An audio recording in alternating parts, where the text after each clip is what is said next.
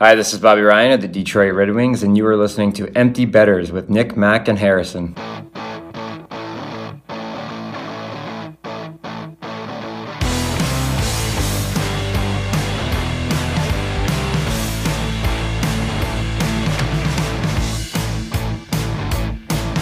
Good morning, everybody, and welcome back to episode 65 of Empty Betters. I'm your host, Harrison Scholes. I'm going to toss it across the screen to my co host, Nick Manella. How are we doing, buddy? Doing good, man. Can't complain. Um, it's been like cold as hell here the last couple days, but as you guys Yeah. might notice from behind me, finally took down my Christmas decorations that had been up basically through March. So Nobody uh, gave you any shit about that. I'm shocked. no, not at all. So uh, yeah, here we are, thriving. I still got a little Christmas tree in my apartment. No shame. Uh, now we're going to toss it off to our producer on the West Coast, Mac Vogel. How are we feeling, buddy? I'm doing good. I uh, I can't exactly relate to the Christmas problem. I actually never decorated for Christmas in the first place this year. Lucky man. Um, with it just being a weird year with COVID, didn't go home, stayed in Cali, so um, kind of feels like we skipped skipped Christmas this year. But on the bright side, I didn't have to take any decorations down. Undecorating the tree is just like that's got to be the worst thing ever. you and know? it takes like twice as long too. Mhm. Yeah. find every individual box for the right things, and yeah, it's Then you look down and like your knees, legs, and hands are just covered in glitter, which makes me Mhm. like want to crawl up inside my skin and die. And then if you decorate with your girlfriend, it prolongs the process like twice as long. Yes. Yep. Nick's, Nick's like, no comment. she might be listening. and Uh, also it's not as fun like decorating takes forever too but there's music and there's like booze and like Yes. yeah, when you get like- that, it, it, it's a little more fun. Yeah. When you're when you're not decorating, you usually don't have that. Yeah. true I learned so much this year about how all my ideas for decorating are terrible. Oh, good for you. You finally came to that realization, huh? Yep. I guess it's just not my thing. Oh, damn. That's such a shame. It really is. Yeah, I'm sorry for you. That's okay. you don't you don't seem too broken up about it No, you know what? You know, fail forward. I tried, didn't go. get it, but keep it rolling. love it There you go. That's the name of the game. Uh, so today's episode, we were lucky enough to be joined by goaltender with the Tuscan Roadrunners, aka Tucson. Tus- Did I say Tuscan? Oh, you gotta be kidding me Tucson It's been Roadrunners. five minutes. Sorry, Chris. Tucson Roadrunners, uh, AHL affiliate with the Arizona Coyotes. May have heard of them. Uh, Chris Chris Nell. We appreciate Chris Nell joining us. Sat down with him uh, last week. One of Mr. DeSalvo's friends. Uh, we appreciate Dan you hooking it up. Uh, you know it means a lot. So we will have that interview in the middle of the episode later on. There's a lot of league news that we need to cover before we get there, and I'm going to toss it across the screen to Nick to drive the bus. Before we get into the news, Harry, you and I were actually texting about this this morning, but I'd like to point out because it this was like I was today years old when I learned this. Like the the Coyotes affiliate is the Roadrunners. Like that's hysterical when you think yeah. about it. Yeah, when you when you think about it, which you know, us not thinking. No, surprise, it took us a while, but Yeah, 25 years. yeah. yeah. i actually never thought about that until right now either Right? that is kind of fun. that is kind of cool though Yeah. At least you didn't say Tuscan. Dude, um, uh, every episode, it's something. Anyways, so the Habs fired their coach. Uh, it was like a meteoric start to this season. They were just, you know, going straight to the moon. And then they came crashing down pretty hard. So, yeah, uh, they fired Claude Julien. Uh, Dominique Ducharme is the new head coach.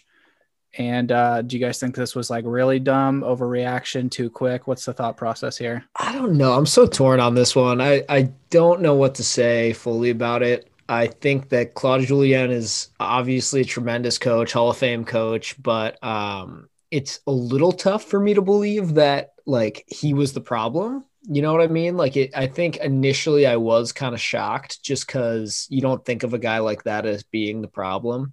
Um but then again you know we don't know what's going on in the locker room or anything. Perhaps it was the right call. I trust that they you know they're an organization that I would like to think they know what they're doing. They're the Montreal Canadiens. You wouldn't think they'd make a hasty move like this unless they really like had something up their sleeve or they like kind of like I don't know, it made me think maybe they like a guy that's on the market right now and um that that's why they didn't want to wait or something. It'll be interesting to see how it plays out like in a week or two, but I just don't think we have the full story here yet.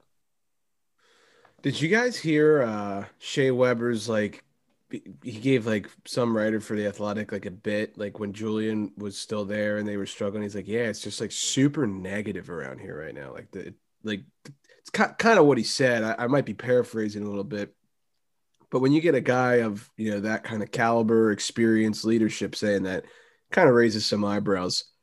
I'm not um, sure if I heard that but that is interesting.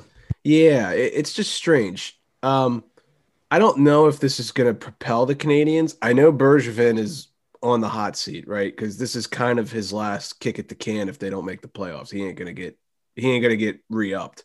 So I think he's pulling out all the stops right now. We'll see. I mean, they promote the assistant coach. Julien has, you know, had a track record of sometimes burning out, you know, little like he lasts a little bit and then it, the flame just dims after two or three seasons.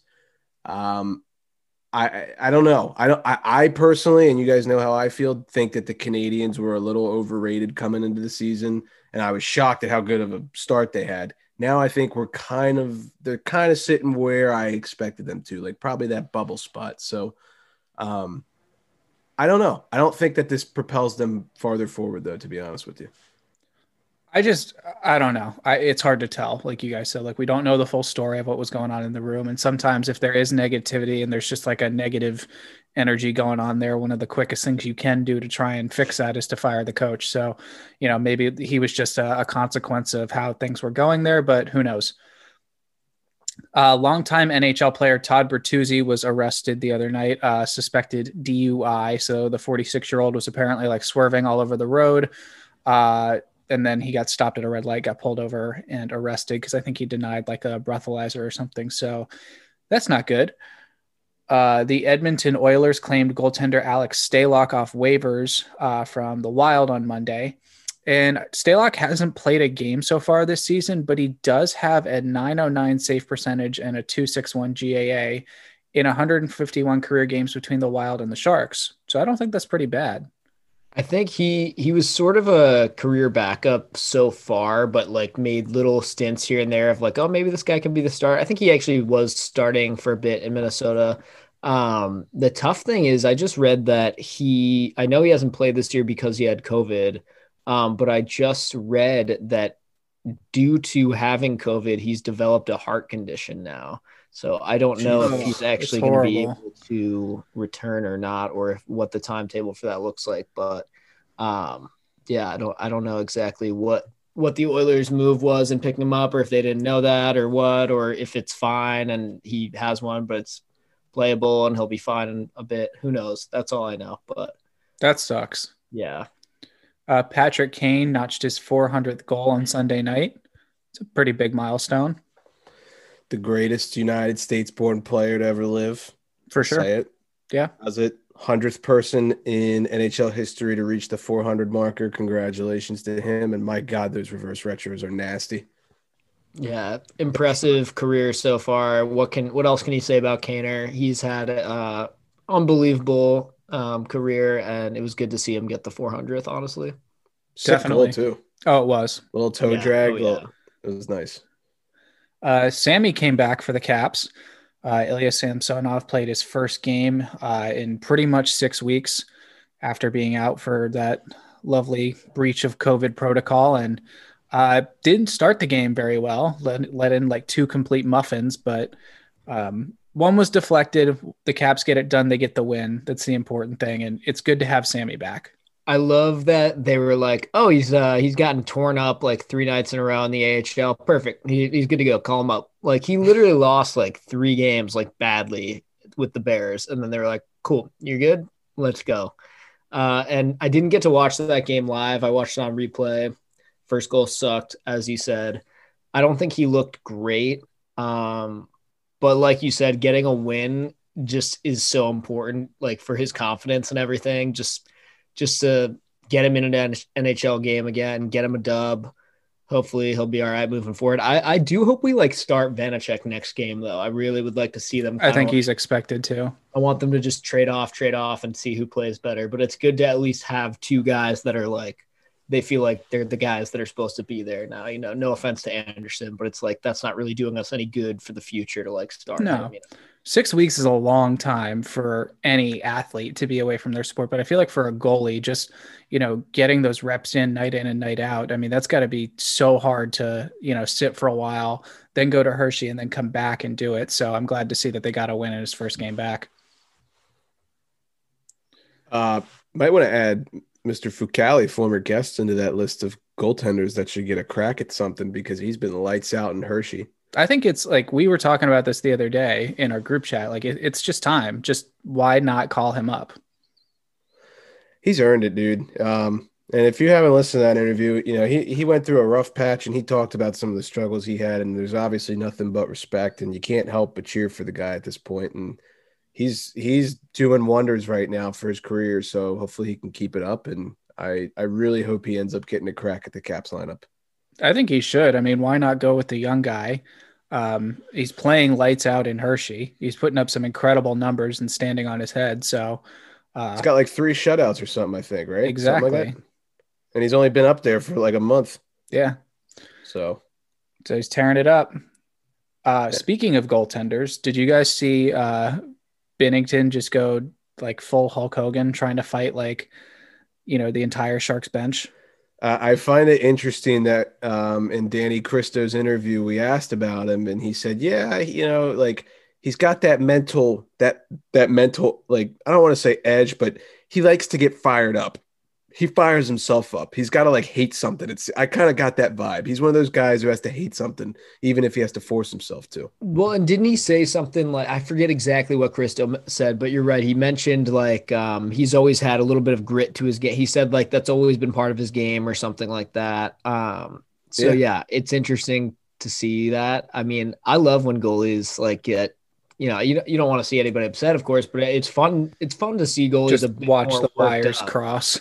Yeah, exactly. Just because you know you don't see a lot, a lot of goaltenders are so cool, calm, and collected when they're on the ice. You don't see a lot of personality. But just thinking back too to when, um, God, who was it that uh, was it Samsonov that that slid for that win or or whatever um, in the playoffs in the bubble? No, Varlamov. That's what it was. Varlamov. He like slid on the ice like after a big dub.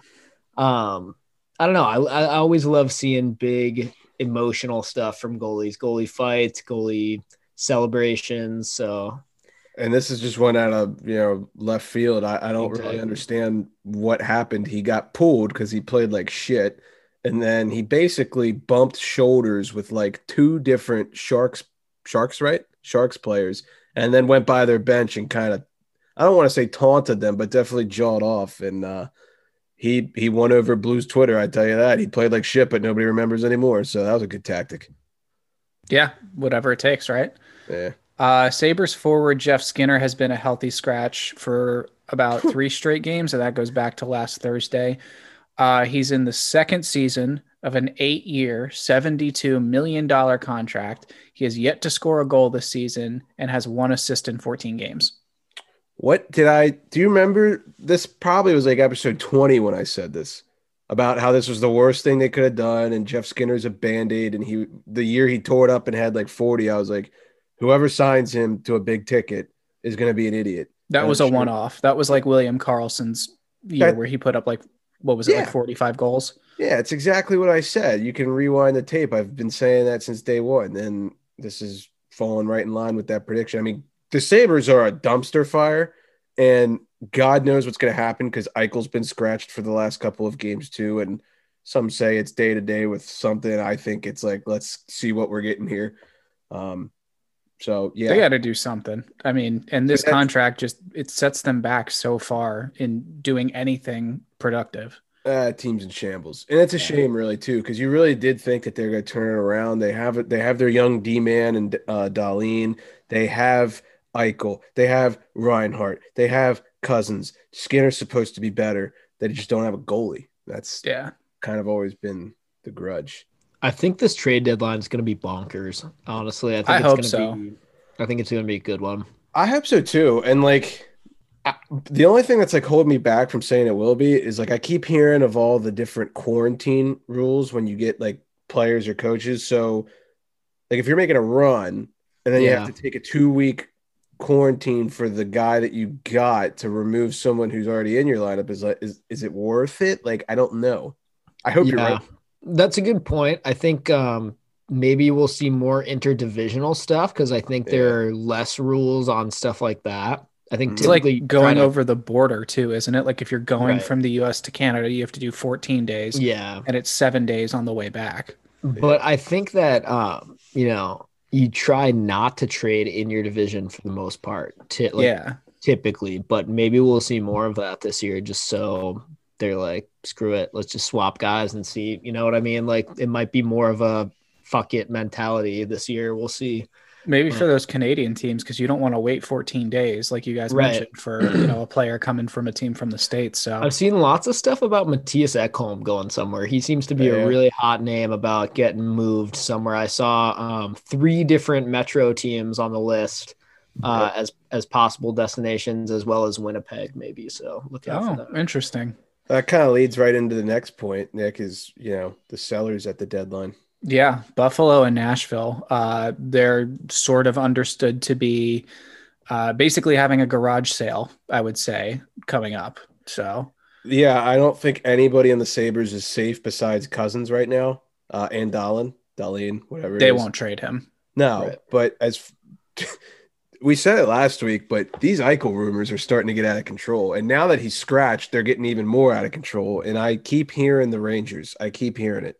Please, please. And he has no. Anything he has, but that. he has history with Coach Quinn. I think that was his coach at BU. Oh God, that's not what I want to hear. No. So it, it fits perfectly. I mean, it, it, it all the cards. That's not the saying. I was gonna say all the cards kind of al- stars kind of align. there you go. Saved myself. I just when I think about him going to the Rangers, like what it would do for that team, short term great, long term salary cap nightmare. But They're gonna have a lot of names to sign. Is the other thing. Like yeah, it's great that you have a lot of prospects and a lot of young guns, but after those entry level contracts all hitting this, you know, at the same third year, you're kind of fucked. Have you guys seen some of these things that are on Instagram that it'll break down what each team would have to give up to get Yeah. Eichel, even if they're not like a contender to get him at all? Like it still does what it would cost that team. nuts? The Yeah. one that made me just cringe so much because A, this team does not need a guy like this, and B, what they were giving up, I was like, bro, I would easily give that up. Uh, was Tampa Bay. It was like it, saying all they would have to give up is uh, Cirelli, Sergachev, and like a first rounder. Which, granted, I say all you would have to give up. That's a lot of value right there. But I still don't know if it's enough for Jack Eichel to be honest. If someone And- offered that to me and like Chell, I'd be like, accept. yeah, yeah, Yeah, exactly. Dude, if he goes to Tampa, holy shit. And now that you say it, now it kind of like I feel like makes sense in my brain. Somehow they'll end up crunching cap and everyone's gonna be like, How'd they do it? They could probably shed Palat too or Johnson Ugh. in the making. Tampa doesn't need Eichel. Tampa does not need Eichel. Neither do the Rangers. I don't Yeah. know where I want him. Just out of the metro. Nowhere in the East. Just Out west. just push it out west. Uh, a couple injuries to get to. Auston Matthews has a wrist problem in his day to day. Apparently, it's just sore, but this is like Leafs freak out number four of the year. So oh my god. right on schedule. Uh, Sidney Crosby is on the COVID list. He's not going to play. What is it? They're, they have a game tonight, I believe. Yeah, they play tonight, March 2nd against the Flyers. Okay. So something So- to keep your eye on. But Yeah. like we've learned, that could be two days or that could be two weeks. So Or two months if you're Right. Sammy. So yeah, seriously. Uh, Derek Stepan is going to be out for the entire season with a shoulder injury that I believe he is going to need surgery on. That sucks for the Senators. He's got six points in 20 games, which, if you're playing for the Senators, is pretty good uh, just because they are that bad. But yeah, yeah, don't talk too much shit. They're kind of hot right now. I know they are. Uh, They, but like, catch catch a little fire. yeah, I feel bad for him and I feel bad for them because I felt like that was a really good move for them to get him. Just depth guy who can sort of be steady Eddie up the middle and Yeah. when you when you have a team with that many young kids, it's something that you could really benefit from. No, I totally agree. And um, I think I might have accidentally made you skip this earlier, but speaking of injuries, Tarasenko is expected to return this week. Yes, he is. Uh, Coach Berube said Friday there's a good chance that Tarasenko will make his season debut on Friday on the Blues' upcoming road trip. Nice. It'd be good to see him play again. Yeah, he's one of those guys you, you got you you don't want to see him out. You don't want to see any stars out, but especially no. with the t- type of uh, you know scoring prowess that he has, you, you for sure him in the lineup. Uh, some more on the Buffalo Sabres. So Linus Ullmark is going to miss some time. Uh, he missed both of the Sabres games over the weekend against the Flyers with a lower body injury. That's not good because I think he's actually played some decent games for them so far this year. So uh, things are only getting worse in Buffalo. And then Jack Eichel, like we mentioned, is considered day to day, and no one knows if this is day to day with an actual injury or with I'm going to keep you out of the lineup so I can sell your ass. You know, we all read the thing that him and his coach gave, you know, contradicting reports like that Eichel was injured in the warm up game that they had against, or a warm up in the game before they had against New Jersey. And Eichel saying that's not true. Here's what's actually happening. So who knows? But, uh, yeah yeah, definitely something to keep your eye on because Harry, like you mentioned, those trade rumors are not going away. No, and the worst that the Sabres do, you imagine that it will probably keep heating up. Um, I mean, uh, you know, you hear it about Eichel, you hear it about Eric Staal, you hear it about Reinhart. You know, who knows? I, Buffalo is a garage sale, as you mentioned earlier. So, but that will pretty much wrap it up for injuries and news around the league. Uh, we are going to get to the Chris Nell interview right now. But before we do, we want you to know that this interview is brought to you by Brackish Life.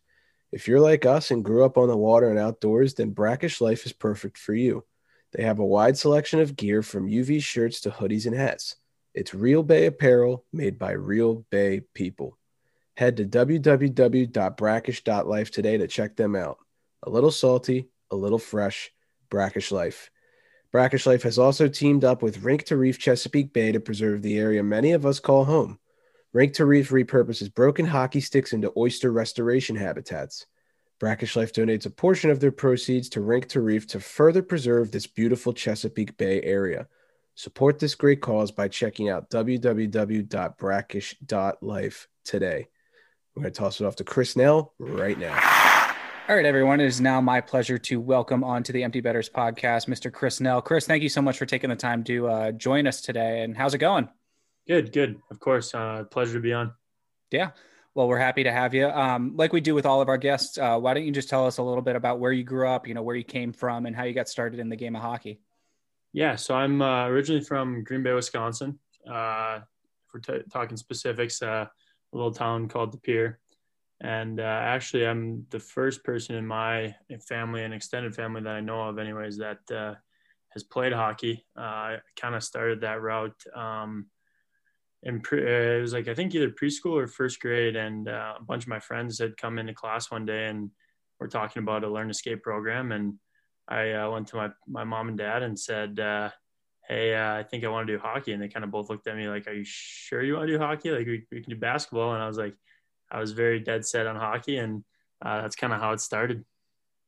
So it's it's funny you say that that you're the first person in your family because I feel like a lot of the guys that we know that you're a goalie that ended up playing goal, they were either like the younger brother or like the youngest in the family, and you just you know found yourself in net. So how did you end up wanting to play goal as opposed to being you know a forward or a, a defenseman or something? Yeah, so uh, I was actually a, a terrible skater uh, growing up, and I think that's kind of what started it all is uh, I was I think I might might see so like the lowest uh, team you can you can play on kind of in that first year and we had a tournament and um, I kind of had a rotate. It was my turn to be goalie and I played well and then a turn the tournament came around and they asked if I wanted to play the whole tournament. I ended up playing that whole tournament and then we kind of still stuck stuck with the rotation the rest of that year and then when like the state tournament came around I, I played goalie um, for the whole tournament. We ended up I think winning that one so then that next year I was just like, I'm gonna I want to do that full time, and I made the jump up to the the A team from there, and I kind of just never looked back. Very cool. So what was the um what was the hockey scene like for you? You know, growing up in that area. Um, I think it was good. I think I think it was kind of just starting to get back to a place where we started seeing more and more talent and more and more guys kind of growing up, like through that Green Bay area or even in the Wisconsin, uh, the state of Wisconsin in general. And I think there there's a lot of excitement behind programs and, and there's starting to be more more and more competition um, throughout our area. Yeah, no, that's awesome. Um, kind of want to fast forward a little bit, you know, so you're on Team Wisconsin, and then I'm assuming when college decisions come up, uh, you know, obviously you went to Bowling Green. Is that before I ask anything else? Is that how you know DeSalvo? Were, were you guys teammates? Yeah, yeah. So I actually, okay. um, I actually know I knew DeSalvo's brother before I knew Dan, uh, Nick. Okay. So I, I, knew Nick through the Chicago Steel, actually, where I played juniors. He was our, uh, I want to say, video coach um, my first year there. But that, any... that's how I was involved with Dan. Yeah. Is there anything you can tell us about Dan as a teammate? I'm just curious. he, he, was a fun interview. He was a fun interview guest for us. Yeah, no, he's he's a great teammate, and uh, yeah, he's he's an unbelievable dude, and he'll do anything for any of the guys on, the, on his team. That's for sure. Nice. What was he um, like in yeah? What was he like in college? he was uh, he was a menace, that's for sure. Love to have a good sure. time. There we go. But uh, but he uh, no he he definitely was a guy that uh, led by example. You know, both on and off the ice, and he uh, I would say he definitely took me and definitely a couple of the other guys under his wing um, throughout my my time there with him. Awesome. I want to talk a little bit uh, about Wisconsin with you. I actually went to school in uh, Milwaukee, uh, went to Marquette for uh, four years. So kind of familiar, not super familiar with like Green Bay area and all that, but um, just curious sort of, I mean, you mentioned that hockey, you know, was big when you're growing up, but it was interesting to me uh, how most people that are big hockey fans in Wisconsin tend to kind of gravitate towards like the Blackhawks or something like that, just because there's no uh, pro team. Um, were you the same way, or did you really follow the NHL growing up, or not so much? Yeah, so I, I think I I was more so um, by by which goalie I was kind of watching at the time, and I, I was a big Avalanche fan growing up uh, because of Patrick Roy, and I think that's the team I kind of gravi- gravitated to the most until um, I kind of moved over to Marc Andre Fleury. I loved watching just the way like his his attitude towards the game and how much fun he was having, and just how, he competed so I think uh, I would say Chicago and Minnesota, if like outside of if I was watching goalies, just because I had family both in uh, the Twin City area and um, just uh, like a west or northwest suburb of Chicago. So if I wasn't going off of goalies, I kind of was split between Minnesota or Chicago. But yeah, it's definitely uh, I would say definitely heavy Chicago base when it comes to hockey and in the Wisconsin area. What was your uh, recruiting process like for college? I mean, were you looking at a lot of schools? Were a lot of schools looking at you? And uh, when did you know that Bowling Green was, uh, you know, going to be your home for the next three or four years? Yeah, so it was uh, in during my first year playing with the Steel. I kind of had a rough start, and it was just a little bit of up and down. And I want to say right, a little right around Christmas, I would say probably is when I kind of started to find my game, and um, is when I started kind of contact got in contact with BG and um, they were they were wonderful throughout the whole process. I, I, uh, they gave me a bunch of time. They made they wanted to make sure that uh, I wanted to go there, and they wanted me there. And um, but outside of them, I think I had a couple other schools. I think uh, UMass Lowell sent their uh, the the questionnaire that probably everybody in the in the U.S. gets. But I had some talk with Colgate. Um, I was going to go on an unofficial to Denver, but outside of that, I think uh, I didn't have much going on, and I just fell in love with uh, BG's campus with and everything that uh, their program was trying to do. And I think uh, that's what, what made me kind of start leaning towards them. Yeah, I mean, your three seasons and the last two in particular, the numbers you put up were absolutely insane. Uh, yeah. You know, is it, it, what would you attribute that to? I mean, I'm looking at your uh, second year there and you had a 191 GAA with a 930 save percentage. I mean, that's just in, th- those are unbelievable numbers to actually say out loud, especially yeah. given the fact that you played a significant amount of games. Yeah, I think it was just um, I think it was just a the the guys I had there as goalie partners, I think we just we never stopped pushing each other in the most in the most competitive way, but also we had we had such good friendships, and I think no matter who was going in the net, um, and unfortunately for them it was me most of the nights, but they never they never held that against me. They always came to practice and wanted to make me a better goalie, and that made me want to make them a better goalie. And I think just the relationships I've ha- I had with the goalie coach Jimmy Spratt and my and my goalie partners there um, really kind of pushed all of us to be our best every day of practice. And I think that kind of was the biggest attribute I think to me is not having to worry about kind of looking over my shoulder, knowing that the guys behind me wanted me to do the best I could do. And if they got the chance, I wanted them to do the best that they could do. And it, it was just a very good relationships throughout my time through BG. What was the transition like after your college career going to uh, Hartford?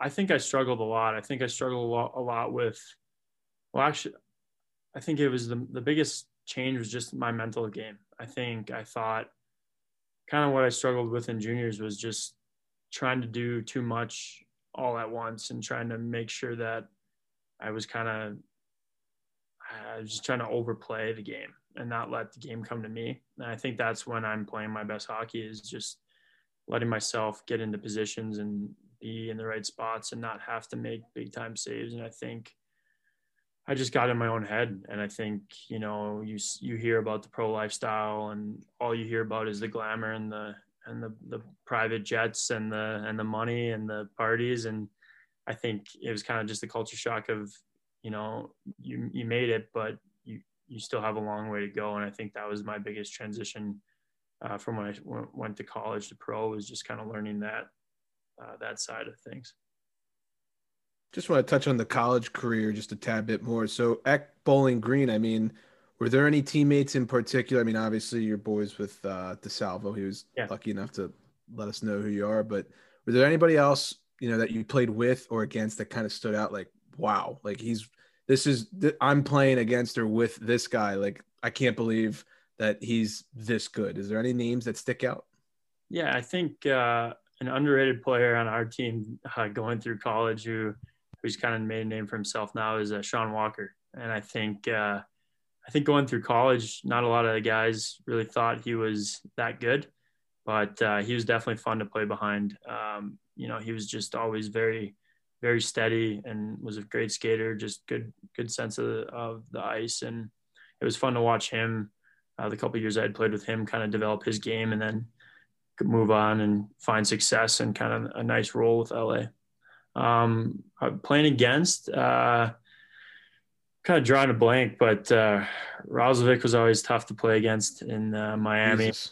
uh, so that, that, uh, I think it was like him, Lewis, uh, couple other guys, but uh, that team was always not was always fun. Well, not not not, not fun to play against. It was fun to compete against guys at that level, but those guys always gave us some trouble.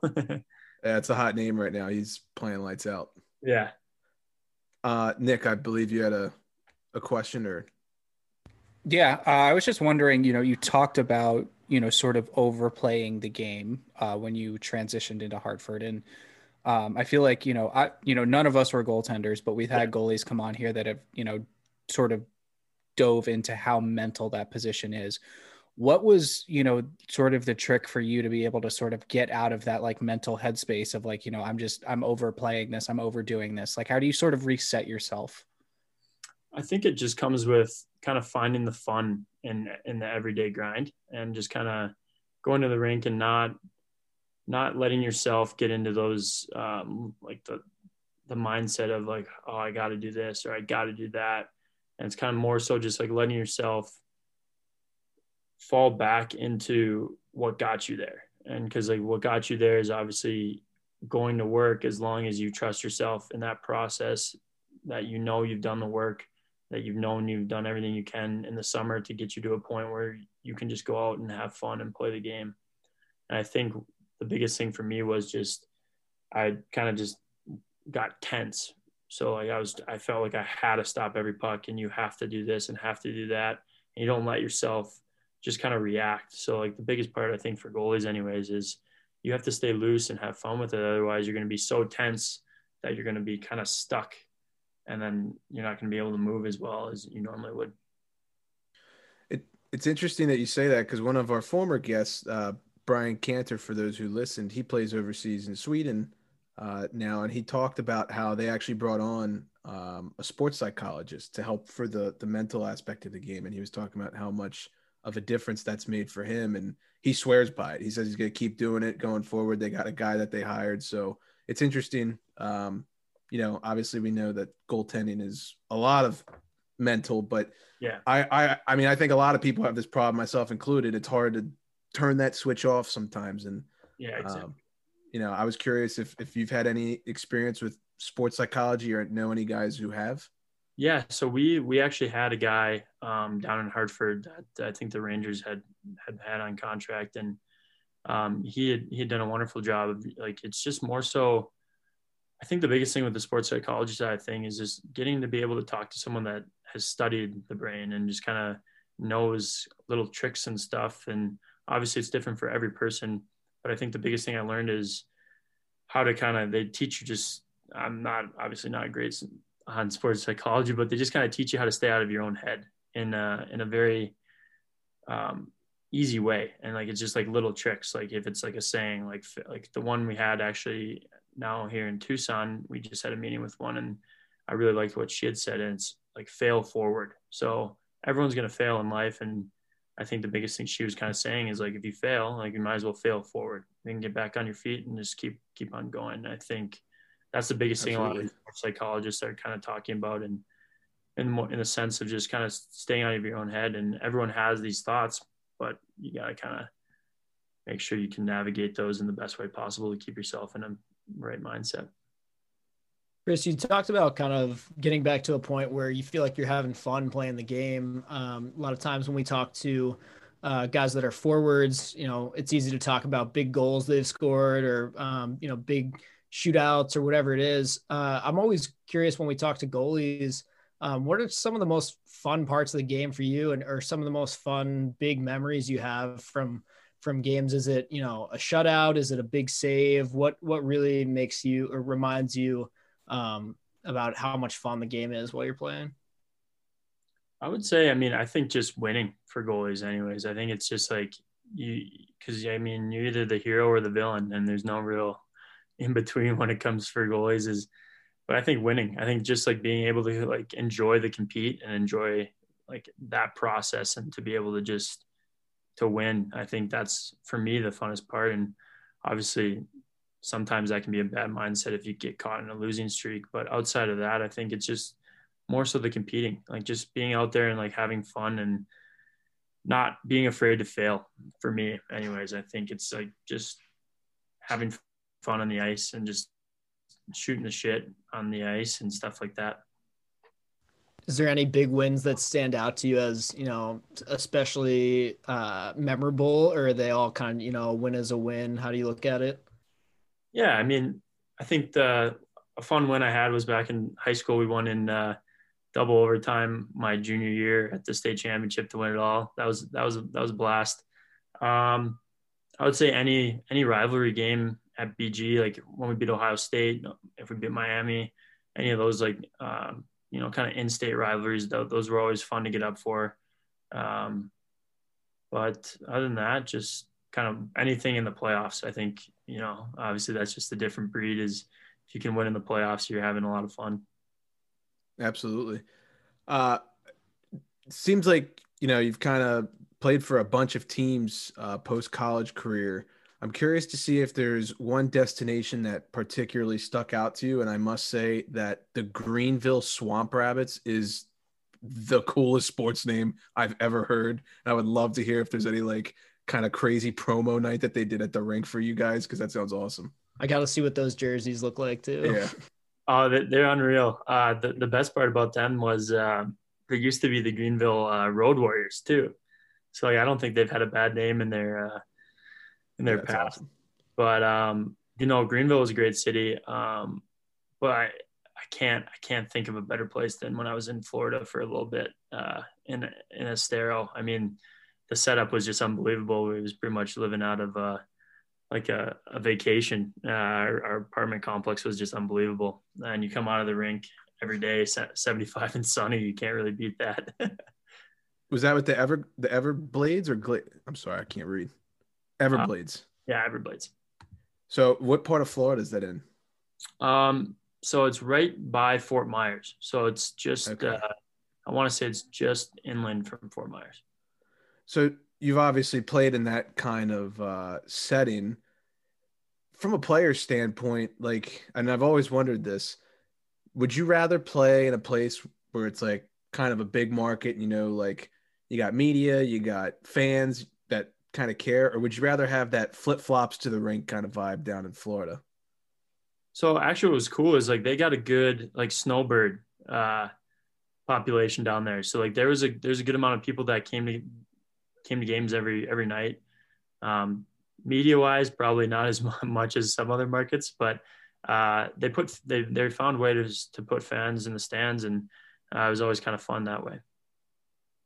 But uh, to go back to your question, I think I think it's fun playing where there's a lot of media coverage, but it's kind of a double edged sword too, right? Like the media, the media can be a lot of fun, but the media can also be your worst enemy at times if you're not playing well. So um, obviously it's fun to get uh, kind of relationships on that side of things too. But I think anywhere where you can get a passionate fan group is always is always more fun because that way you're going to the rink knowing that these people are coming to watch you play hockey and and it kind of gets you to try to be your best every day to to kind of win for a city and kind of get behind almost kind of that college vibe of like we want to win for each other but like we have a full city behind us and it'd be fun to kind of bring a championship back to a city that cares out of uh you know all these teams uh, that you've played for do you have any you know sort of i know desalvo told us a, like a couple stories about like some 37 hour bus ride where like the bus like broke down and like they were stuck in like you know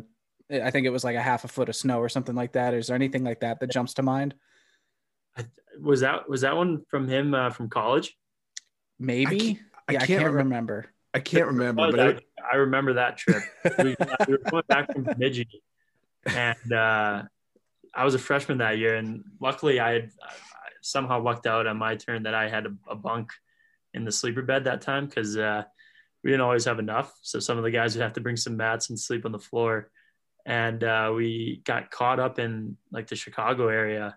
And we were on the bus for a total of 22 hours. Uh, I think the worst one I've, I've had was uh, it was in Greenville. We had um, we were playing Tulsa for the weekend, and I think we are playing. I want to say a Wednesday Thursday game in Tulsa, and then we're coming back home to Greenville to play Friday Saturday. So we had that day off on Thursday. But for some reason, uh, we thought it was a good idea to make our flight Wednesday morning. So uh, we had to we had to get to the airport. I think we had to wake up at like four to get there by four thirty for like a 5:30 flight. So we fly to Greenville, and I, I don't remember exactly where we connected, but we ended up connecting somewhere, and then finally touching down in Tulsa. So by the time we got to the hotel for Wednesday, we had to we pretty much went for uh, for pregame meal, and then uh, went back to the hotel, took a nap, and went went and played. How do you like keep yourself like I guess loose for something like that? I feel like my legs would be like just like a yeah. wet t-shirt in knots. yeah, exactly. And that's kind of what, what ended up happening with everybody was uh, we came out very flat and I think we ended up losing the game 8-1. But uh, I think at that point for me, I actually, I was actually starting that game. Uh, for me, the biggest thing was just trying to, to have fun with it. But obviously when you're connecting and having your breakfast for the game that day in an airport, it's, it's tough, but yeah, I think now that I'm remembering, I think we, we preface the statement with uh, Dan. You're saying what's what's some moments where you're like, holy shit, I'm in the coast, and it was that 20 like seven hour bus ride or something. They broke down like a foot of snow. Well, it's funny too. I think I don't think I was in Greenville at the time. I think I had just gotten called up my second year, like late, like it was later in the year. Uh, but one of our buses just caught on fire. oh my god! So, luckily, that, no one was on it or anything. But that's not good. Like, I want to say it was either that the day that they're supposed to leave or the day before the bus just caught on fire and was ruined. I think one time, one time I had a, we had woke up on on a sleeper and kind of smelled a little funny. I'm like, what the heck's going on? The guy, uh, the, the bus driver had just been smoking a dart. So the whole bus just kind of reeked of, of cigarettes. I'm like, this can't. Oh my god. So there's, I mean, there's some funny stories, and I think that's the the worst thing about the coast is there's a lot of good players, and I think it's only getting better. It's just the rep that it gets sometimes, and some is just not always the best. One of my biggest fascinations with the ECHL is like uh, the way that the living situation works, and I think we talked a little bit with Dan about this, but um, they basically kind of house you guys, right? In, in in like team housing, is that right? Yeah, exactly. So usually, depending on whatever apartment setup um, they have, it'll either usually be like a two or three bedroom, and then uh, anybody with, I think it, I'm pretty sure it has to be a wife or like a longtime girlfriend um, will usually be able to get their own apartment. But yeah, so they pay for the housing, and then we kind of just go from there. Right. Yeah. My dad, um, he's covered hockey for a little while, and he was, uh, he told me one of the big stereotypes is that ECHL doesn't like married guys because they have to pay for extra rooms for those guys or whatever. But um, it's always fun kind of talking to guys that have spent a lot of time in the ECHL because they always talk about how, um, or rather, guys that have played in the ECHL and the AHL will often compare them and say that um, those ECHL teams feel a lot tighter, a lot closer because when you're leaving the rank, you're all going back to that same like hotel type atmosphere. Whereas AHL, maybe you don't spend as much time with the teammates outside the rank. Is that have you found that to be the case too? Yeah, exactly. I mean, when you think, yeah, exactly, because where they put all the guys in the coast is always going to be in the same apartment complex. So, like you said, when you go back, you just have way more opportunity to kind of just walk the door over or to the other side of the complex and you're right there with the rest of the guys. Whereas obviously in the AHL, you have to find your own and not everyone's going to want to pay the same amount or go in the same spot. So I think that is definitely something I've, I've seen um, just because of the proximity of where guys live. Do you have any like weird superstitions before games? I know that's like a general player question, but one of the ones that stands out to me is and these two are the Caps fans, so they'll probably start blushing when I say this. But like when Holtby does his like freaky eye movement stuff, like do you have any weird quirks like that? Yeah, so like I I haven't really ever found that I do. I think it's just kind of um, if any like of my weirder scenarios like that is just maybe juggling or doing stuff with like hand-eye coordination. But outside of that, I'm pretty ho hum when it comes to that. It's just kind of get to the rink. Uh, I try to try to stay loose for as long as I can, and I try not to really kind of dial in um, to the game until right before warm-ups, just because I find that sometimes if I if I get too kind of focused on on the game right away, then by the time the game comes, I'm already mentally drained. But I mean, I guess yeah. probably the biggest superstition I have is just I start with like my left foot if I'm doing anything with like my socks or right. my uh, skates, my pads, everything kind of goes left to right, and that's I think just habit. yeah, I was gonna say that's that's not even that bad. I mean, no. have you have you seen any goalies that you've played with where you're like, the fuck is he doing? Like, I don't understand. Yeah, I, I think uh, one of my partners one year um, had like a racquetball and a but not like the racket balls, but he had a racket, like like the actual racket, so he could use that. So I was like, what's the point? What's the point of that? Like I, did, I didn't understand that as much. Um, I had one guy uh, turn the um, AC off on me one one uh, pregame nap, and I woke up sweating in my sheets. I was like, "What is going on?" I'm like, I, must be, I, don't, I don't know why I'm sweating so much today. And as I go walk to the bathroom, the the AC shut shut off in the room. So I was so that was definitely one that uh, I've never seen before. A little pregame sauna action never kill yeah, anybody, right? Yeah. So what's life looking like now for you? I'm actually in uh, Tucson on a PTO. Awesome. So we're uh, we're out in Colorado right now and just trying to figure out this COVID year. Nick, you go. Yeah, I was going to say that's been nuts for everyone, but how has that sort of impacted you in your situation? Yeah, so I think I think the the biggest thing is everyone's carrying more guys now. Um, so like I think I think you have to have three goalies rostered, and you have to have I want to say three or four extra players. Um, so I guess it's if anything, it's kind of giving me a chance to kind of get back in into the AHL and um, definitely just kind of see where it goes. It's awesome. We're we're definitely rooting for you. Yeah. Yeah. I've been to Tucson personally. I mean, that area is, I mean, that surrounds it is gorgeous.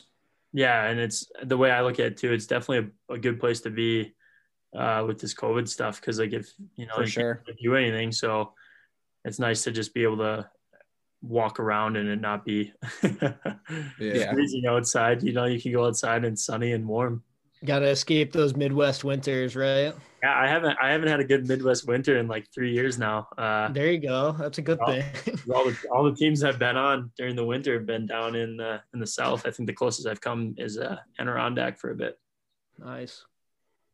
Do you golf? Gotta ask because DeSalvo was talking about that a lot. Oh, I love golf, and uh, Oh, I'm let's glad he- go. I'm glad he didn't uh, didn't throw me under the bus. I've been a, a brutal golf partner for him these last. couple of summers. We've uh, it's all good. yeah. What are you sh- What are you shooting? Uh, right now, not good. I think like high 90s, but I, I, I just love to get Better out. than me. Yeah. just a lot better than me. Yeah, I was gonna say, don't feel too bad about that. Some of us would kill Yeah. to crack hundred. So yeah. Yeah. Well, I think I think the average is like above, like the average golfer shoots above 100. I think I think the average is like 108, which Yeah. c- comes out to, and I'm gonna get grilled if the math is wrong, like six strokes per, something like that. So Yeah. um, yeah, you know, if, as long as you're beating that, you can't be too hard on yourself. Exactly. Well, and golf always has that one hole that brings you back. So Yeah, ain't that the Well said. truth? Um, Nick, you looked like you're gonna say something. Yeah. So I know we sort of touched on all these, um, you know, these AHL, ECHL teams that you've uh, played with, similar to what Harrison asked you about, like when you were in college. Who's a player that like you played with or against that you were like, oh my god, this guy's unbelievable, and for whatever reason just hasn't gotten that, you know, break that they may need. yeah. Um, trying to think. Can't I can't really think off the top of my head right now. Um, yeah, I don't know. Kind of put you on the spot. Our bad. No, Well, actually, that that kind of leads me to another question. I think we asked. Um, it might have been Fucale when we had him on, but um, maybe maybe this is why. I know some goalies are are real big on you know who's shooting and they kind of know who's coming down on them in a game. But a lot of guys, um, from what they've told us, like to you know it's just every shooter is just another shooter. Uh, what side do you kind of lean to? I mean, do you really know what guy is I out think- there? Yeah, I think I definitely lean towards the just kind of get in front of the puck and see it. Um, yeah, that's definitely. I think that's definitely true for me. Is I kind of just I don't always recognize the player as the as it's going on. I think once I look at the, maybe the roster after is kind of when I start to realize. videotape and stuff like that. Sure, but yeah, in game, I'm, I'm sure. I mean, I can't imagine how hard it would be. You have not much time as it is to react to you know pucks being shot at you, let alone time to figure out who it is that's shooting. So Well, I think I think going off that a little bit is I think the biggest thing for kind of knowing the players is more so uh, teams power plays is kind of when I think I, I kind of do the most pre scout on is just kind of seeing what setup they're going to be running that night and kind of knowing who the shooters on the power plays are. This is gonna like this is a dumb question because I already know the answer. But like I've been hit in the face with a puck, I've been hit in the face with a stick. what does it feel like to get like a puck off the mask? Because I feel like that's got a sting, or like are your ears ringing, or like you do you go like cross-eyed? Like what's that like? So it all depends where you get hit. So if you get hit Interesting. anywhere from like here to the chin, it's just going to be one of those that just kind of like just knocks you right in the face. Like you're not really going anywhere because where it's hitting you on the mask, that there's not much area for that like dispersion through the mask. So you're just getting smoked in the chin. That's probably that hurts the most. And then where your in, ears ring the most are probably like off kind of like the side. Um, I'm not really sure why, but then if you also get a flat one like off the side of your head, Ugh. that's like another thing. Like if that puck's on edge and it kind of hits you, it's almost just like a slap in the face. So, Ugh. but I would say the the, the ones that hurt the most would definitely be like the chin because then you get your jaw involved and Uh, yeah. all that fun stuff. Speaking of you know helmets and and all that, uh, I'm always curious to talk about goalies' helmets. And uh, have you ever uh, gotten a chance to really have a cool one designed, or is there anything spe- uh, specific you would like to put on a helmet that's special to you? I think um, ever since I turned pro, um, I've, I've always tried to incorporate like a cheese head onto my back plate. That's honestly go. Let's awesome. go That's, inc- yeah. that's incredible. I love that. I think I, I'm uh, every helmet I've had since I played pro hockey has had like a little cheese head on the back in the back plate. Um, but other than that, I really just kind of go after the back plate and I just kind of talk with. Um, I have a great guy, Vice Design. He's moved around quite a bit, but um, I just kind of let I let the guys that are that are more creative kind of put a vision together for the rest of the mask, and then if I like it, I'll say yeah, let's do it, or I'll just kind of say hey, maybe we can do this, maybe we can do that, and just kind of let them do what what they're good at, and I just kind of throw some ideas uh, on the back plate.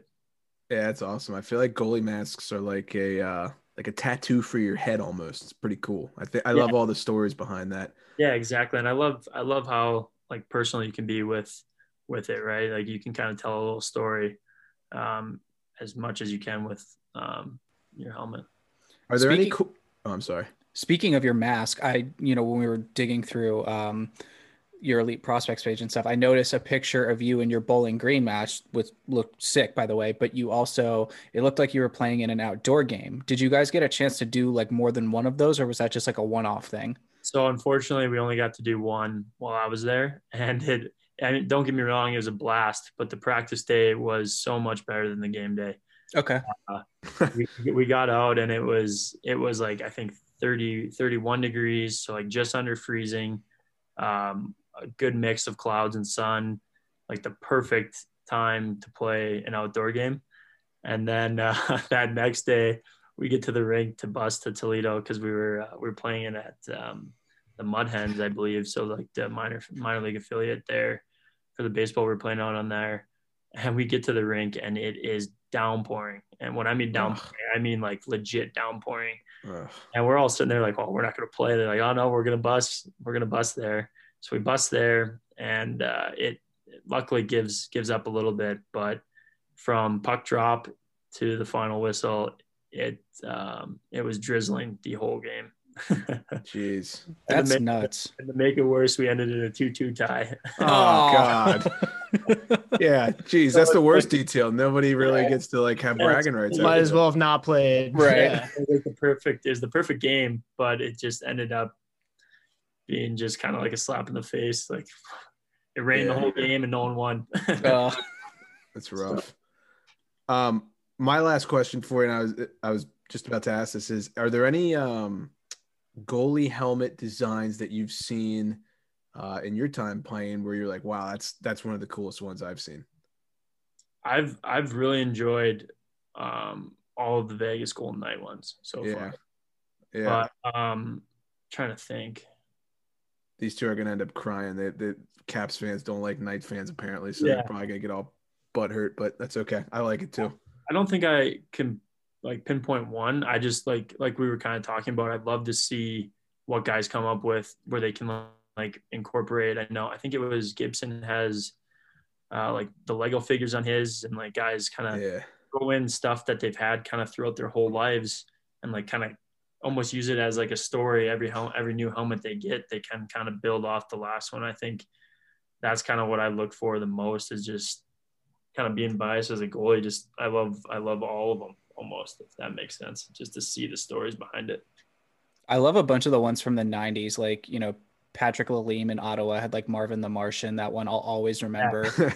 Um, and then like, you know, hometown bias, Olie Kolzig having Godzilla on there. Uh, Yeah, that that one was was cool. so cool too.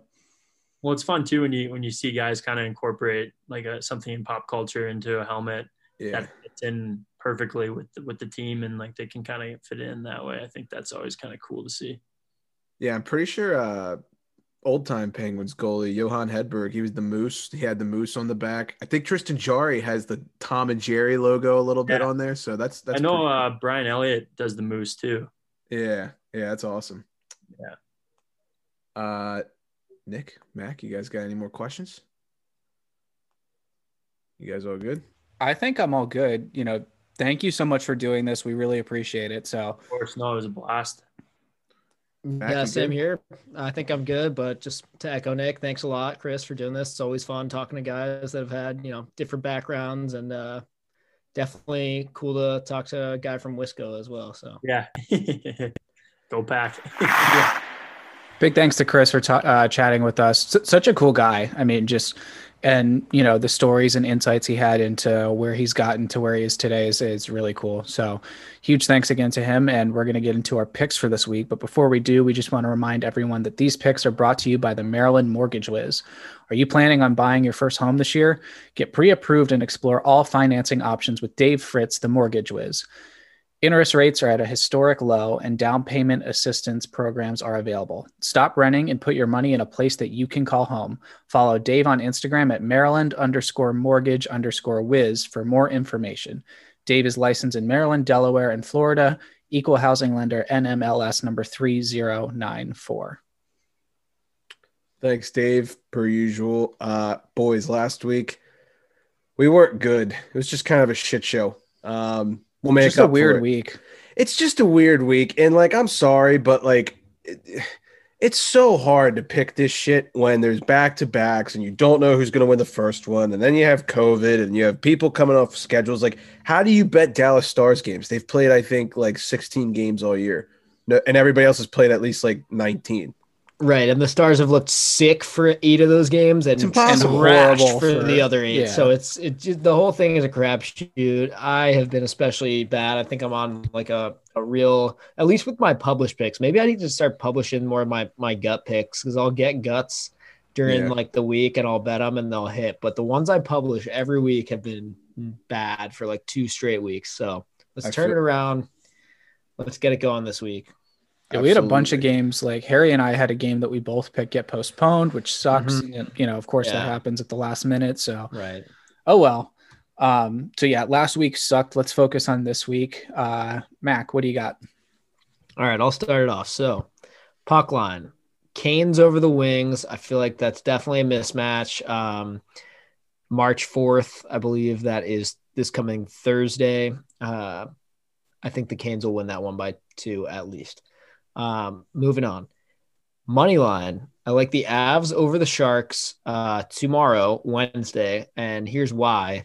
Last night, I believe the Sharks won six to two or something like that.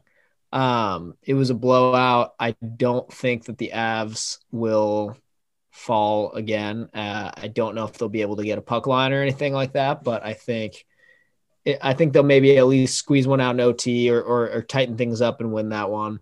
Um, and then for over under, this was a hard week for me to pick an over under. I really, especially after what happened to me last week, God, I picked an under uh, in that Bruins Islanders game, and it was like seven to two Islanders, like a, like a five goal third period out of nowhere. So, It's all right. um, no more unders. I'm thinking Hawks, Bolts.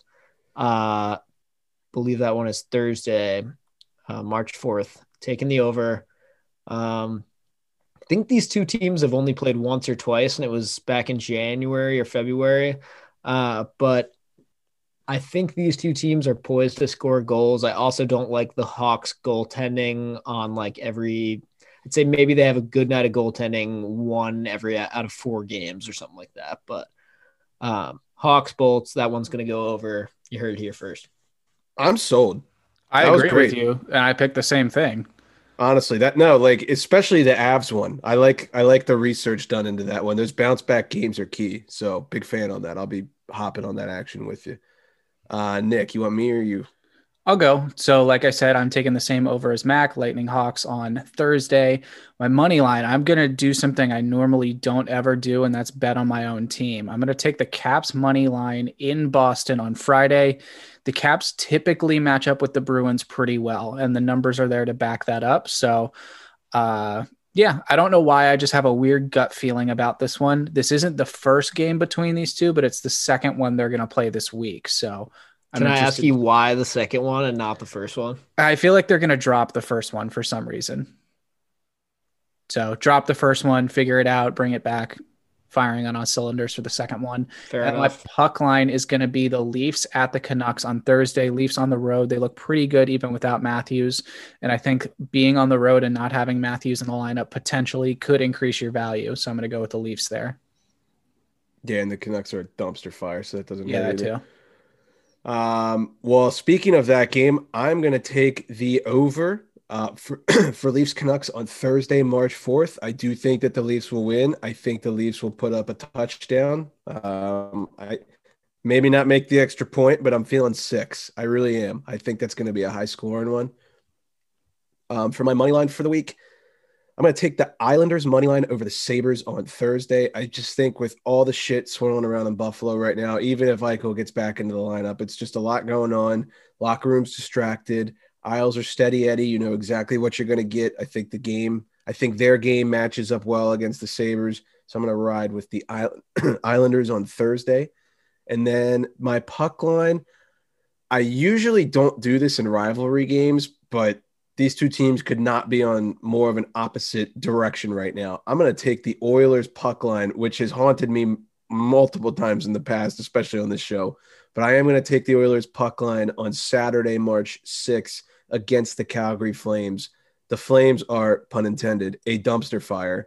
And the Oilers are scorched earth effect right now, even after their series with Toronto, in my opinion. I think McJesus shows up. I think he puts up one of those five point no look goal Instagram highlight reel nights. So I'm going to ride with the Oilers puck line on Saturday night against the Flames. Nice. I like that a lot. And you, you nailed it when you said that those teams could not be going in more opposite directions because that is so true. Oilers are hot. And They are you know hot. what? I'm kind of happy for him. Like, I don't like all the McDavid hy- hype because, you know, I'm a Crosby guy, so whatever.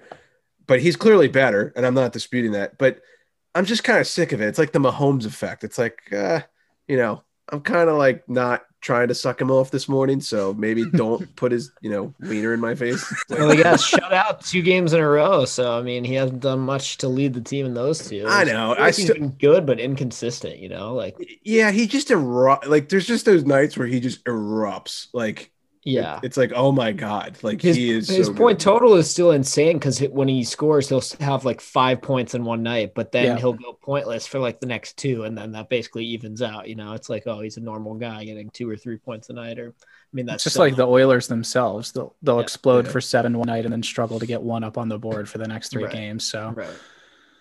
Uh, let's do the first and fourth liner. My first liner is going to be Patty Kane, 34 points through 23 games. I feel like no one's really talking about that, but that's pretty damn good. Let's not forget that this guy is still capable of doing some pretty wicked stuff with the puck.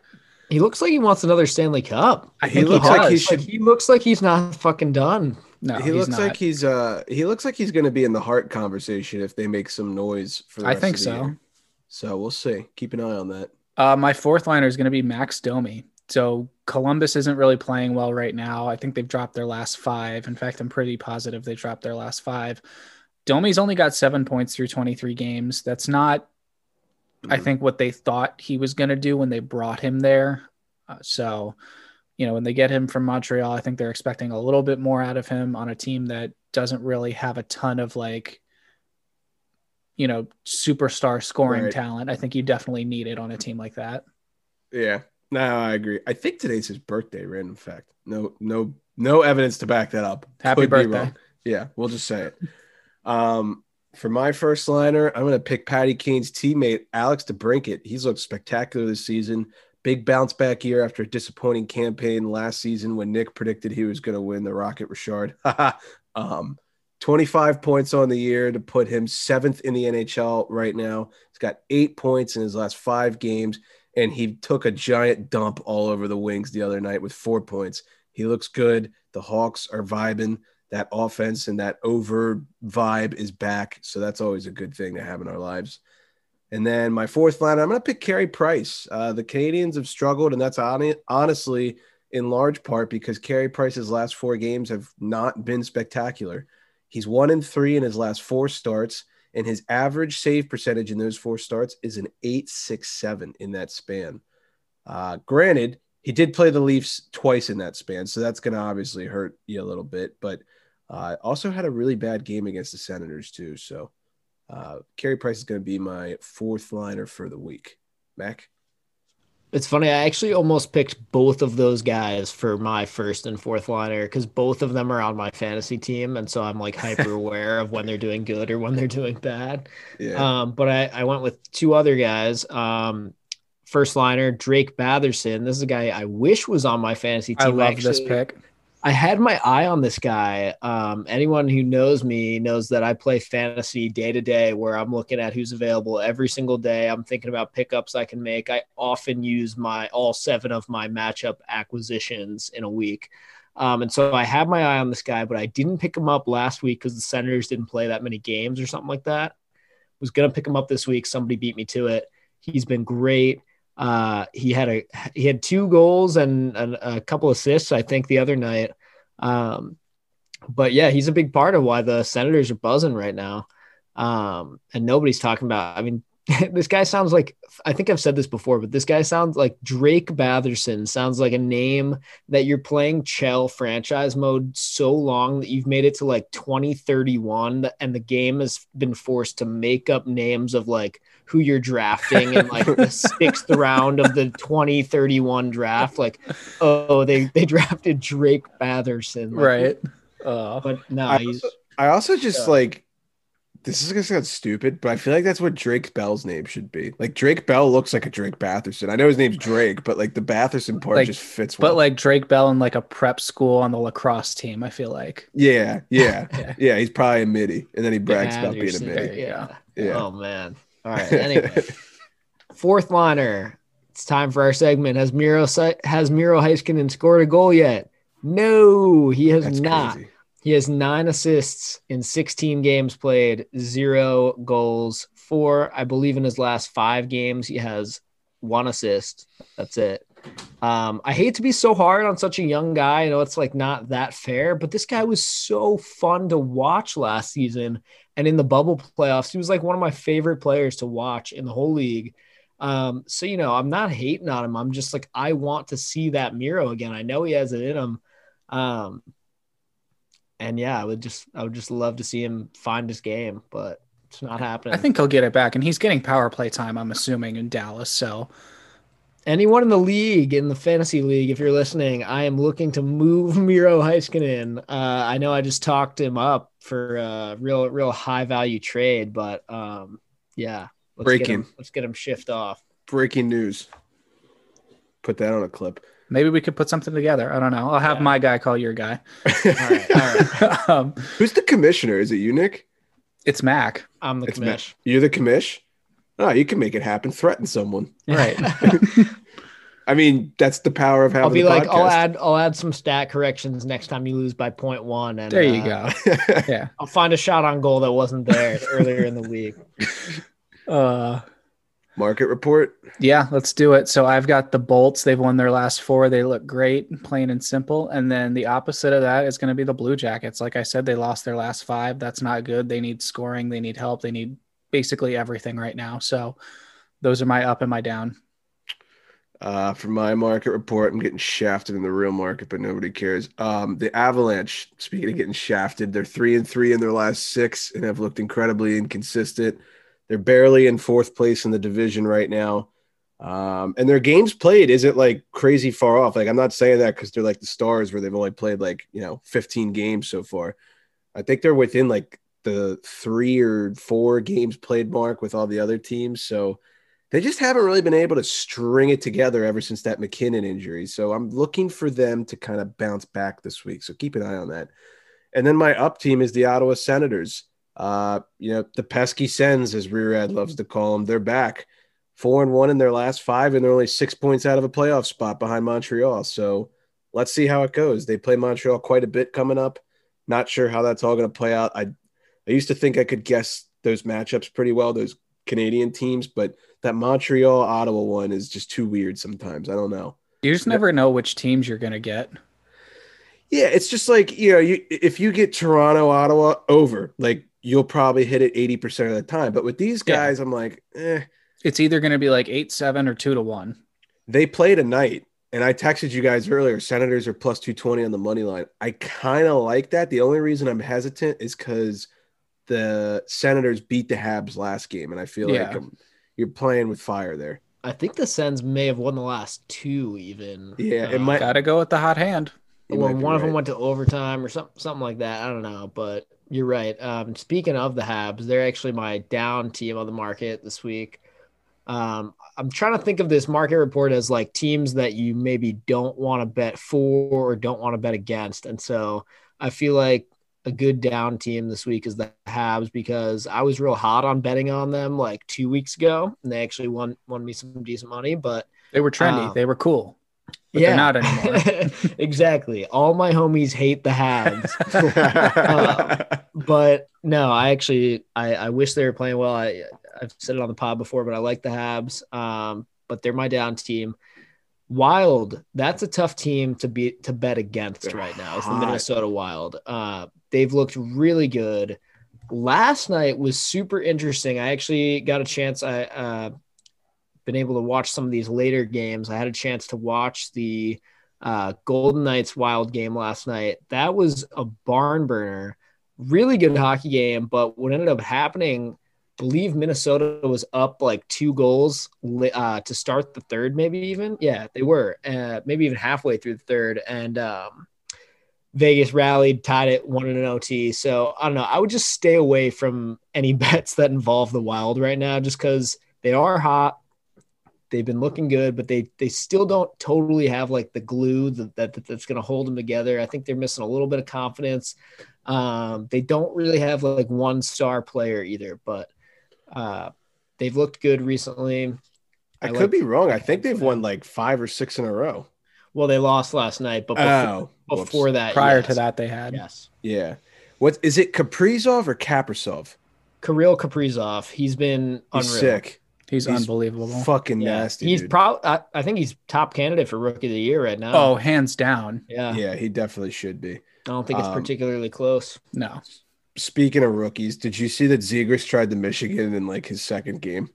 And Yeah. like that would have been his first NHL goal tool. And I he was like, he was not far off too. No, I, it was kind of like insane. I was like, "There's no way that he's actually going to score his first goal with a lacrosse style." But It's kind of funny that he gets to score a shootout goal before a real Mhm. goal. You know, Yeah. like that's Which was be kind of also filthy. too. Which was sick, yeah. Yeah. But yeah, that's kind of got to be like a mixed bag of emotions. You're like, uh, right, you're like, cool. I just you scored on an NHL goalie, and it was Yeah. a big goal that helped your team, but it's not your first NHL goal, and nobody No, gives that a shit.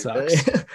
hot take. I've always thought this. They should give an award for best uh, shootout shooter. I don't know why they don't have that yet. I feel like that's kind of like a What would you ba- would you do that like a vote in or would you do that like a stat thing? Like is it like highest percentage over the season or is it like maybe a vote thing. okay. Make it They should, spice if it they up do that, bit. they should also do it for the goalie stat thing. Like, Yeah. Ooh, Best- the, yeah. the players in the vote on the goalie like- and the goalie votes on the players. ooh, that would be fun. Yeah. That'd be would pretty fun. sweet. I don't know what you who you would name it after, but um, probably Osh- probably Osher Kane are the two that come. to Matt mind. Hendricks. Matt Ooh, Hendricks. yeah, Paralyzed. Jussi Jokinen, little can, little can opener action. right? Exactly. Um, I do want to say before we wrap up. So now that this is official, and I'm very excited to say this. We now have an empty betters roller hockey team that is now a met. I don't can't even can't even think of the arena we play at. Shit. Uh, I'll get back to you on that. At it's like rank in to be determined. it's like in White Marsh. I can't remember what it's called. Um, oh, is it like near Honeygo Boulevard or something? yes, I yes. play, I literally had like my 13th birthday party at that street hockey rink. Holy shit! What's it called? Is it I don't remember. It might be called like Honeygo or, or something like that. I know it's like right on right off Honeygo Boulevard, but the guys call it Honeygo? So I, I yeah, but it I might just be. I think it's called like Freedom or something. I don't know. Oh yeah, that Yeah. sounds right. I don't can't remember, but you're talking about. It's a good we rink. are now officially an empty betters roller hockey team with full blown jerseys, like full team. We are starting in, I believe, the D League. So keep that in mind. There's going to be a lot of stories. coming out of Alarmingly accurate. Oh yes, but we're going to work our way up to B. You mark my fucking words. um, Does a goalie wear skates? I've always wondered this. I think it depends on the league. Um, I think in this league they do. Okay, if I was the goalie, I'd wear sneakers in roller hockey for Yeah. sure. Plus, Yeah. just so like you're not like pushing with an edge like an ice, like you're on a fucking wheel. Make it tougher. I feel like, yeah. yeah. Anyway. So empty betters roller hockey is officially here. I'm debating like taking this by storm and like maybe starting like a little Twitter or Instagram page and keep live stats just to be funny. But that will be a new segment once that season starts with some good stories. Um, that season starts, I believe, the first week of April. And uh, yeah, I'm excited. Just wanted to get that off my chest. Yeah, that's exciting. I'm pumped for it. The sweaters look incredible. So it's an um, existing team that like needed guys, and I just came on and was like, "Hey, uh, you guys got a team name?" And they're like, "Man, we kind of want to rebrand it." I was like, "Perfect idea!" And then boom, I So- happen to know of something that you could use. we're actually being sponsored uh, on that team too. By the way, shout out to Play It Again Sports. Uh, our boy, my boy Clay, uh, he works at Play It Again Sports. His family owns it. I worked at the one in Westminster, but there's a bunch of franchises across the country. The one in Westminster is helping us out. Um, they're going to be having their logo on the back of it, right below the jersey number. They kind of hooked us up with this, so uh, I wanted to give Clay a shout out. We'll be working with him more going forward. Uh, super excited. Good stuff. Small people, small businesses helping small businesses. That's what the world's about. Exactly. Tomato, you you know. gotta love it. Yeah, it's great. So yeah, that's all I really have to add uh, at this point. Uh, so you guys remember how my girlfriend's sister had a baby, like that I announced on the last episode? Yeah, and you like hate holding babies and shit. Yeah, No, I'm really, really good at holding babies. Uh, but you don't like it it, just right? like I mean, it freaks me out. there you go. Yeah. Um, so I just wanted to say congrats because her other sister just had a baby as well. Holy hell! Joseph Salvatore, uh, What a name. baby Joey. baby Joey. Joey. I, that's a, that's an Italian name. I love Yeah. that. Oh yeah. Joey So, Salvatore. yeah. Baby Joey. Baby Joey. How you doing? That that kid can make a fucking oven pizza right now. Kid's easily. got more hair than me. yeah. Oh There my you go. Yeah. You, you just got the lettuce chop too. So I did, yeah. Mac, I gotta say, I love your hat. Thank you. this is one. I've had for a while. Yeah, it's good. Yeah, it's fresh. Um, any last couple notes, fellas? I think that's it. Uh, Oh, be I, the- oh, you go. I was just gonna say I'm excited to watch some hockey. We're like uh, an hour away from a bunch of puck drops. So there's some good games tonight. Islanders, uh, Devils, uh, Flyers, Penguins, a couple good ones. So Yeah, absolutely. Uh, be on the lookout on our social media page. We should be doing some type of uh, giveaway on that coming up here shortly. We'll give you more details, but be on the lookout for that. We'll be sharing that on our stories and such. And, uh, you know, have a good week, everybody. Good luck with the picks. That'll wrap it up for us. And without further ado, Class dismissed.